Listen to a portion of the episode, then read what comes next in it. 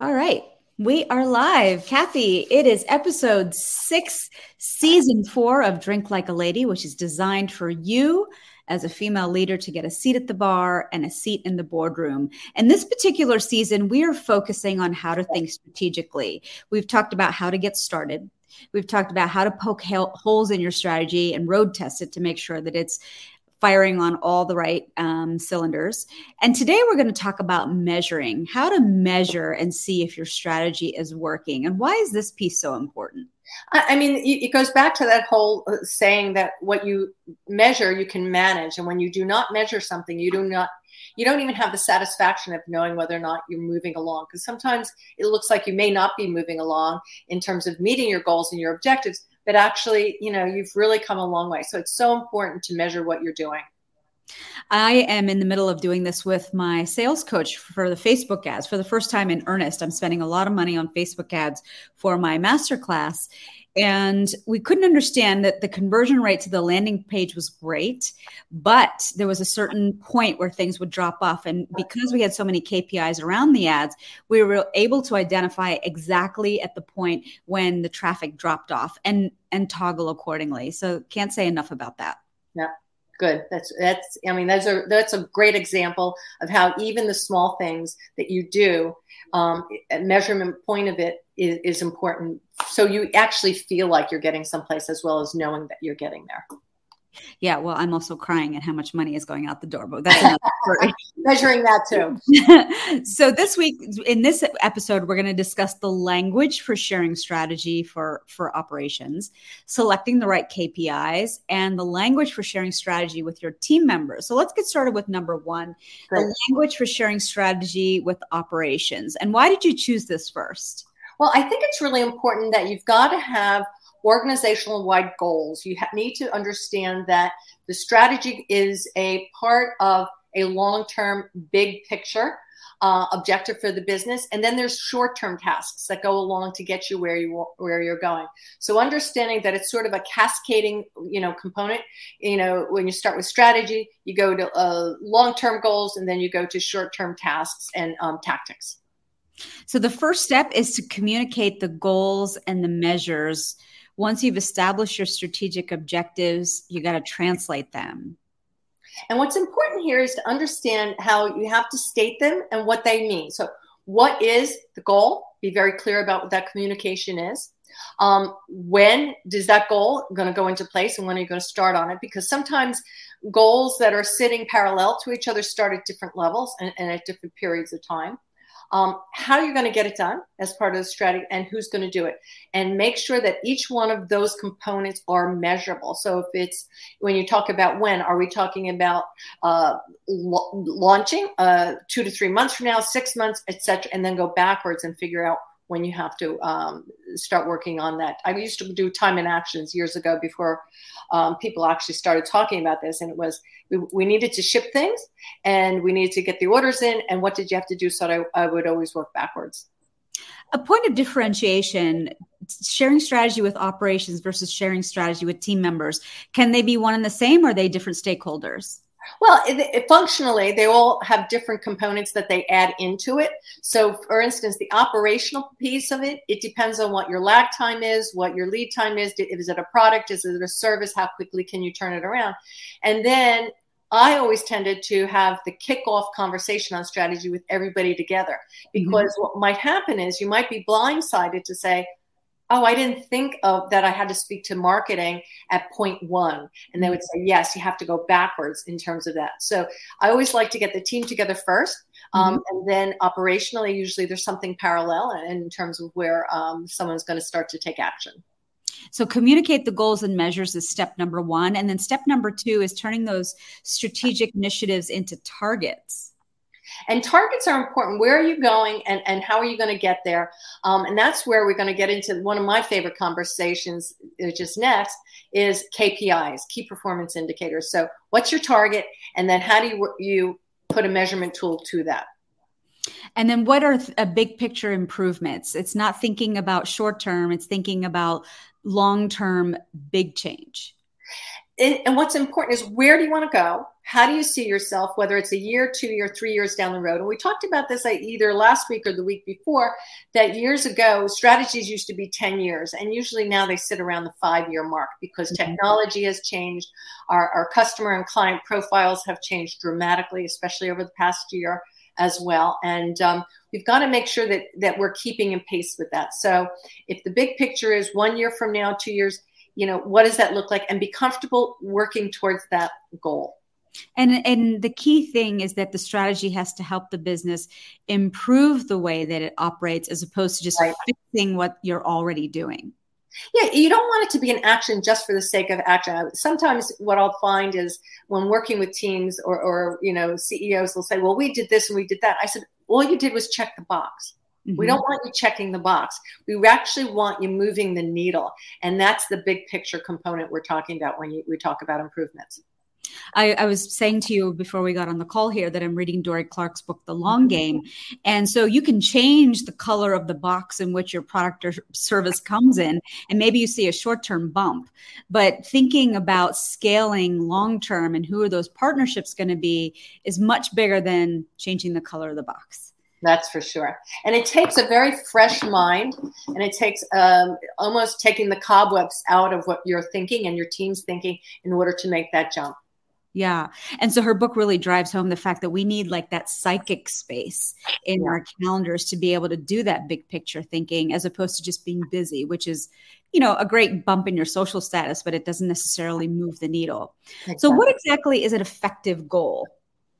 An effective goal is something that you can measure. It's something that you can say that I visibly see a difference from where I started to where I end up. And it could be anywhere from revenue goals, as well. It could be gross margin goals. It could be product goals in terms of assortments. And a lot of it has to do around the finances. When it comes to marketing, and this is what you're working on, it's, how are you converting your customers at every single point on your website and your ads, and how does that work? So by doing that, you're able to make adjustments as you go along. So the what, when, how, who, and then make sure that they are specifically measurable. Exactly. All right. Short-term action items. How do you address, you just said earlier, it used to be that we had sight lines of 10 years. Now we're working with 5-year future casting. What happens in the 1 to 2 year mark? Well, in that period of time, it's really important to put the foundation in place. So for instance, if you were in data analytics, that functional component, you want to make sure that you're creating the foundation. So you're gathering the data and that it can be distributed. If it's product, what does that design team or research team working on, and how can they actually get to market once you're up and running? Revenue, you're looking at your sales force. What does that look like in business development? Do you have the talent? Do you have the vision? And are you able to communicate that through some of your marketing initiatives? And then what is a results statement? A results statement. That is something that says, this is what I've achieved and this is where I'm going. And then it keeps you moving forward. And who do you present that to? Well, usually you're presenting it to the entire team. It's really one of the things I did successfully. It was so intuitive for me, is when I was purely in business development, I made sure that when I came back from any business development meeting anywhere, I would bring the whole team together. And I talked about what was the result of everything that each one of them did. That helped get me to where we wanted to. And that was really in revenue.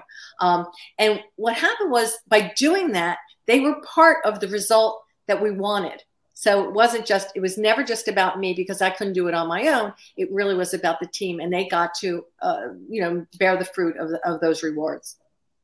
And then the KPIs, the magic words, selecting the right KPIs. What makes a wrong KPI? Well, if you're selecting, it goes back to the same thing. Just checking the box. Oh, we bumped up our sales by 2%.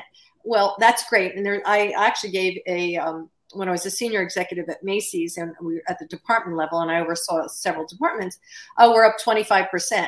And I go, well, that's great, but what's your division up? And meaning the department in general across all the board. They said, well, it's up 35%. And what's your store up? Oh, well, my store is up, and I'm making this up now because most stores don't go up that high anymore, 37%. And then what's corporate performance? And usually corporate performance, because you have laggard KPIs, might be below it. But if my team ever said to me, oh, I'm up 35%, but the department's up 37%, I'd say, well, where's your 2% you're losing? Mm-hmm. So that's selecting the right KPIs and then understanding how that fits within the scope of, the total environment that you're working in. I remember reading something that the VP of digital assets at Nike wrote, and she said that one of the most overlooked KPIs is happiness, satisfaction with your employees. You know, we often think that things like culture are woo-woo, and they're not necessarily going to contribute to your bottom line. But more and more, we're finding that that is actually not the case. And so she said happiness is an overlooked KPI. And that's especially important right now in the HR function, that they are looking at that. They're taking a look at what are all the dynamics that make the individual, the staffing, happy. You know, what makes it, whether it's a hybrid commute or working with different teams, backing off 3 days in, 2 days out. So every function you can find a KPI. The point is you've got to make sure that you're using those to drive the entire business unit. All right, so let's break down what KPIs are. My hairdresser was like, KPI, what is that? I'll tee that up with you. What is a KPI for those who don't know? All right. It's called a key performance indicator, and it's a quantifiable measurement tool that you can track. And it's a progress. It's either progress going forward or backwards. Certainly we hope that you're always going. It tells a story about where you're going and how you get there. All right. So you dropped mention of this a minute ago, but an industry KPI. So in other words, my division that sells socks is up 35%. The company is up by 37%, but then the retail industry is up by X. So that's the industry KPI, isn't it? Yes, it is. It absolutely is. And you take a look at that, because if all of a sudden there's a trend, and this is what I love so much about fashion, you could see the highs and the lows that went with it. And that's great that, you're in socks, and I know there are points at which people were in socks, and they were doing very well because we're socks. But I will tell you something. If you think about it now, socks have taken on a whole different dimension. Men don't wear socks the way they used to. All right. We do not wear hosiery the way we used to. So it was great to be in socks many years ago, but not the same now. Absolutely. All right. So then now we're going into the kinds of KPIs. If I were sharing this with my hairdresser, whom I saw earlier, what's kind of the first thing that a business leader needs to leverage? What they really want to do is they want to start leveraging. I mean, first thing most people want to do is they want to increase their business, don't they? I mean, that's really the two. So how do we increase the revenues? So it's great to have great revenues. Then the second one that I always look at is what's your net profit? So you could be up, let's say we're up 35% again with that socks, but your margins are down 35%. That means you're actually giving it all away. You're actually selling it at a decreased margin. So those are the two things, because if you're not making profit, all right, you're not going to stay in business. I mean, that's truly what it is. Although we do find in technology, a lot of them, they don't measure that as much as we used to. That used to be like, you got to make a profit. You got to make a profit. The other things are customers and we're talking to your hairdresser, is she bringing in new customers? Is she retaining the customers she's already had? What does that look like? So those are two of those KPIs that I think she should absolutely be looking at. And then KPIs also lead to making better decisions, right? Like, so as I was saying, there's 26 KPIs that I've established with my sales coach around my Facebook ads. And now that we've looked at the data and seen exactly where in the funnel folks drop off, I know where to make a decision on making a change. Ultimately, I had to change the free webinar that people were going to see when they came to my landing page. They were coming to the landing page, but something in that video sales letter was not converting them to want to book on my calendar. So at least we were able to make a very educated decision about where the change needed to happen in the whole food chain. Yeah. And then also, are the objectives being met? Like, am I getting on a sales call every single day based on, what we have toggled since? Well, that remains to be seen because I just changed it on Monday. But I think that's another big piece. And what's so important is that you look at it in a way that, you know, what we call them, there's trailing indicators too. And that those trailing indicators are important to understand. Is this something that is trending just today based on something else going on? Or is it something that actually is going to take hold and I need to run with it? So I also state that I think you should be not only looking at them on a daily basis, but you should be collecting them and taking a look at what that looks like on a trend basis. Right. And from years of reporting business news, there's always leading indicators and lagging indicators, which are a measure of the broader economy. So 10 KPIs, why 10?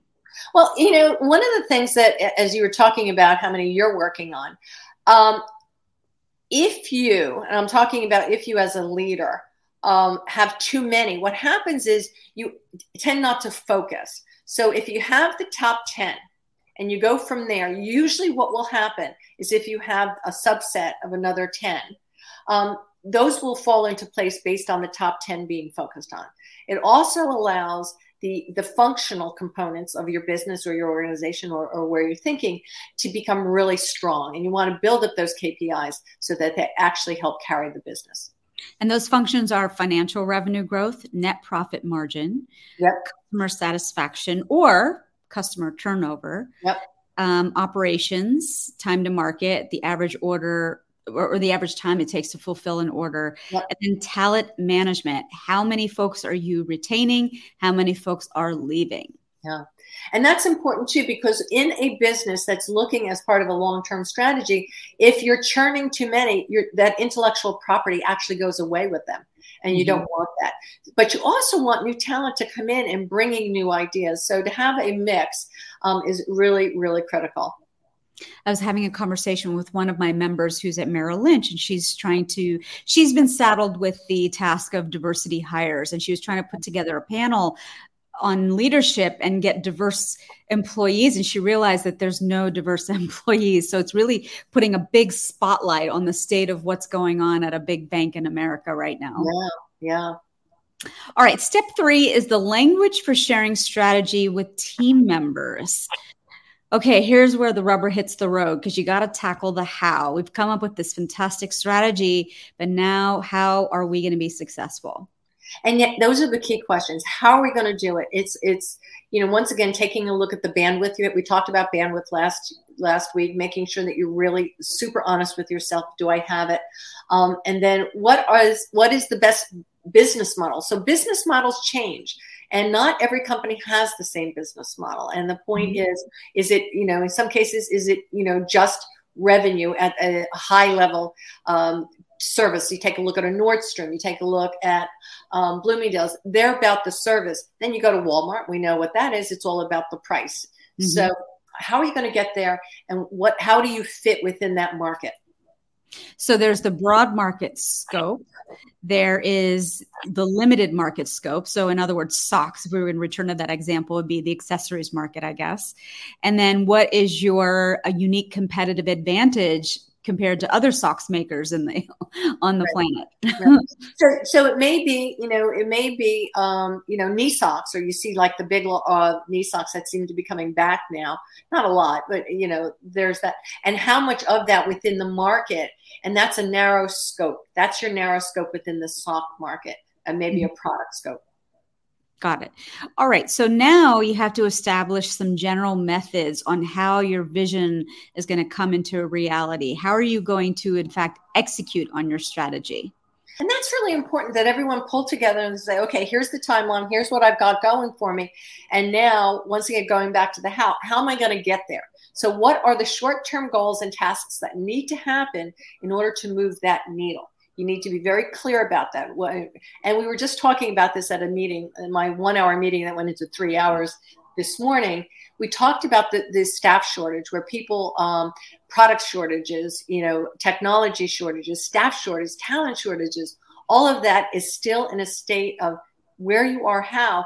If you don't have it, you're going to figure that out. That's really where the challenge is in this day and age. We know that supply chain is really threatening our economy right now. It's not going as quick as we thought it was going to be. And actually I just read something this morning, Apple on the new 13, the Apple 13 phone, they cut their order by 10 million pieces of the Apple 13 because of chips. So there you go. I mean, they had a strategy, but they didn't have the supply component to it that's going to make it work. So the next step is to select those 5 to 10 KPIs that you're going to use to manage the performance. Going back to SWOT analysis, what are the strengths, weaknesses, opportunities, and what was T? Threats. I'm sorry. Yeah. To set priorities and create traction, and then evaluate the options that you've prioritized and identify the ones that create the best benefit and best achieve the mission and the vision of your organization. So if we were to go back to this Apple scenario I just talked about, where they might not be able to get product out as much, by going down 10 million units, they may be able to create a service that will still keep them connected to potential customers in the future. So that may be a good way that they can still create some kind of traction, some kind of hold to it, while they're working on the lack of technology components at this time. We're getting some American company to produce their chips, right? They're probably not. Yeah, I'm sure they're working on that too. All right. The long-term strategic objectives as we're bringing this episode home, and let's use Amazon as an example. What would you say are some of the, sort of pieces that's nest underneath this? Well, right now we know that Amazon's primary goal is to create a seamless link between the digital and the brick and mortar shopping that has gone on. That's period. That's what they talk about all of the time. Mm-hmm. And we see that actually increasing every, with every new conversation around Amazon in terms of opening up more brick and mortar stores as well. Mm-hmm. Purchasing, other retail operations as well. Their short-term strategy is a detailed action by what the platforms are going to look like and how are they going to get there. So Amazon has done this, but, I have to say, I've never worked for Amazon in my next life. I hope that I come back and I have that opportunity if I still have the same, retail mind. But they're constantly looking at what's the long term and what do they have to do today in order to gain that traction. And that is their short-term goals and action plan. All right. So then you've got to operationalize your objectives, set annual milestones, year one operational plan, month. How are you going to monitor and staff up for this? How are you going to monitor at a board level? And how do you adjust? What would you say you needed to add to any of that? Well, I think what's really important here is that this sounds so much like it's like, oh my God, I'm so overwhelmed. I don't know how I'm going to be able to do all this and still create what I want to create in the strategy. The point is that it is important to talk about it. It's important to evaluate it at the board level where they're actually, giving the ability to spend money or refunnel the money in certain ways. And they have to be aware of that. They also most board members come with a broader bandwidth in terms of what are other industries doing? What are they doing to get over some of these hurdles? Working with your staff, that's important too. Just let them know that, they're either on track or not on track. And I have found that really talented staff, they want to share the solutions. And that is so key to keeping them involved in terms of that success. One of my members was going into her first trade show post-pandemic, and we had workshopped a solution on what to improve going into those front lines. And for the first time, she interviewed all of her employees for 1 hour, asked for their input on where the gaps were, what are the pain points when they're dealing with the buyers at these trade shows, implemented all of their suggestions, and they had their highest revenue-generating year. But it was because it was a co-creation between those who are on the front lines and the owners. Yeah. And what's important, I always love to get, the solutions from, the bottom up, going up, because they're out there, they're listening, they're seeing if it is a production base, they can see in production where there may be, some benefits to trimming, some of the time or whatever that, it depends on where you are from a production time point of view. But they often come up with a point of solution that isn't like millions of dollars. It might be just a simple turn of the knob solution that you can bring forward. What are we talking about next week, Kathy? Well, we're actually, we talked a lot about strategy. We talked a lot about theory. We talked a lot about, cascading this down. We're actually going to take a look at some best known strategies that are currently working in business today. And we're going to get some real good case studies going. And we're going to talk about that. Awesome. And Kathy, if anyone wants to get a hold of you, how do they get a hold of you? All right. You can email me at Kathy Stewart at gmail.com, and it's StuartKathie@gmail.com, or my cell phone is 609-933-7600. AOL. I haven't heard that in a while. Oh my gosh. It's how tired I am. And you can always get a hold of me at joya@joyadas.com. I am launching the very next cohort of my public speaking masterclass, which is why I'm running Facebook ads. But this is designed for any corporate woman that wants to be able to build a personal brand and tell stories about what makes them great. And I will help you to do that. In fact, I'm teaching a class tonight, Kathy. Until then, we'll see you. Have a great week. Thanks, Joya. Bye. Bye now.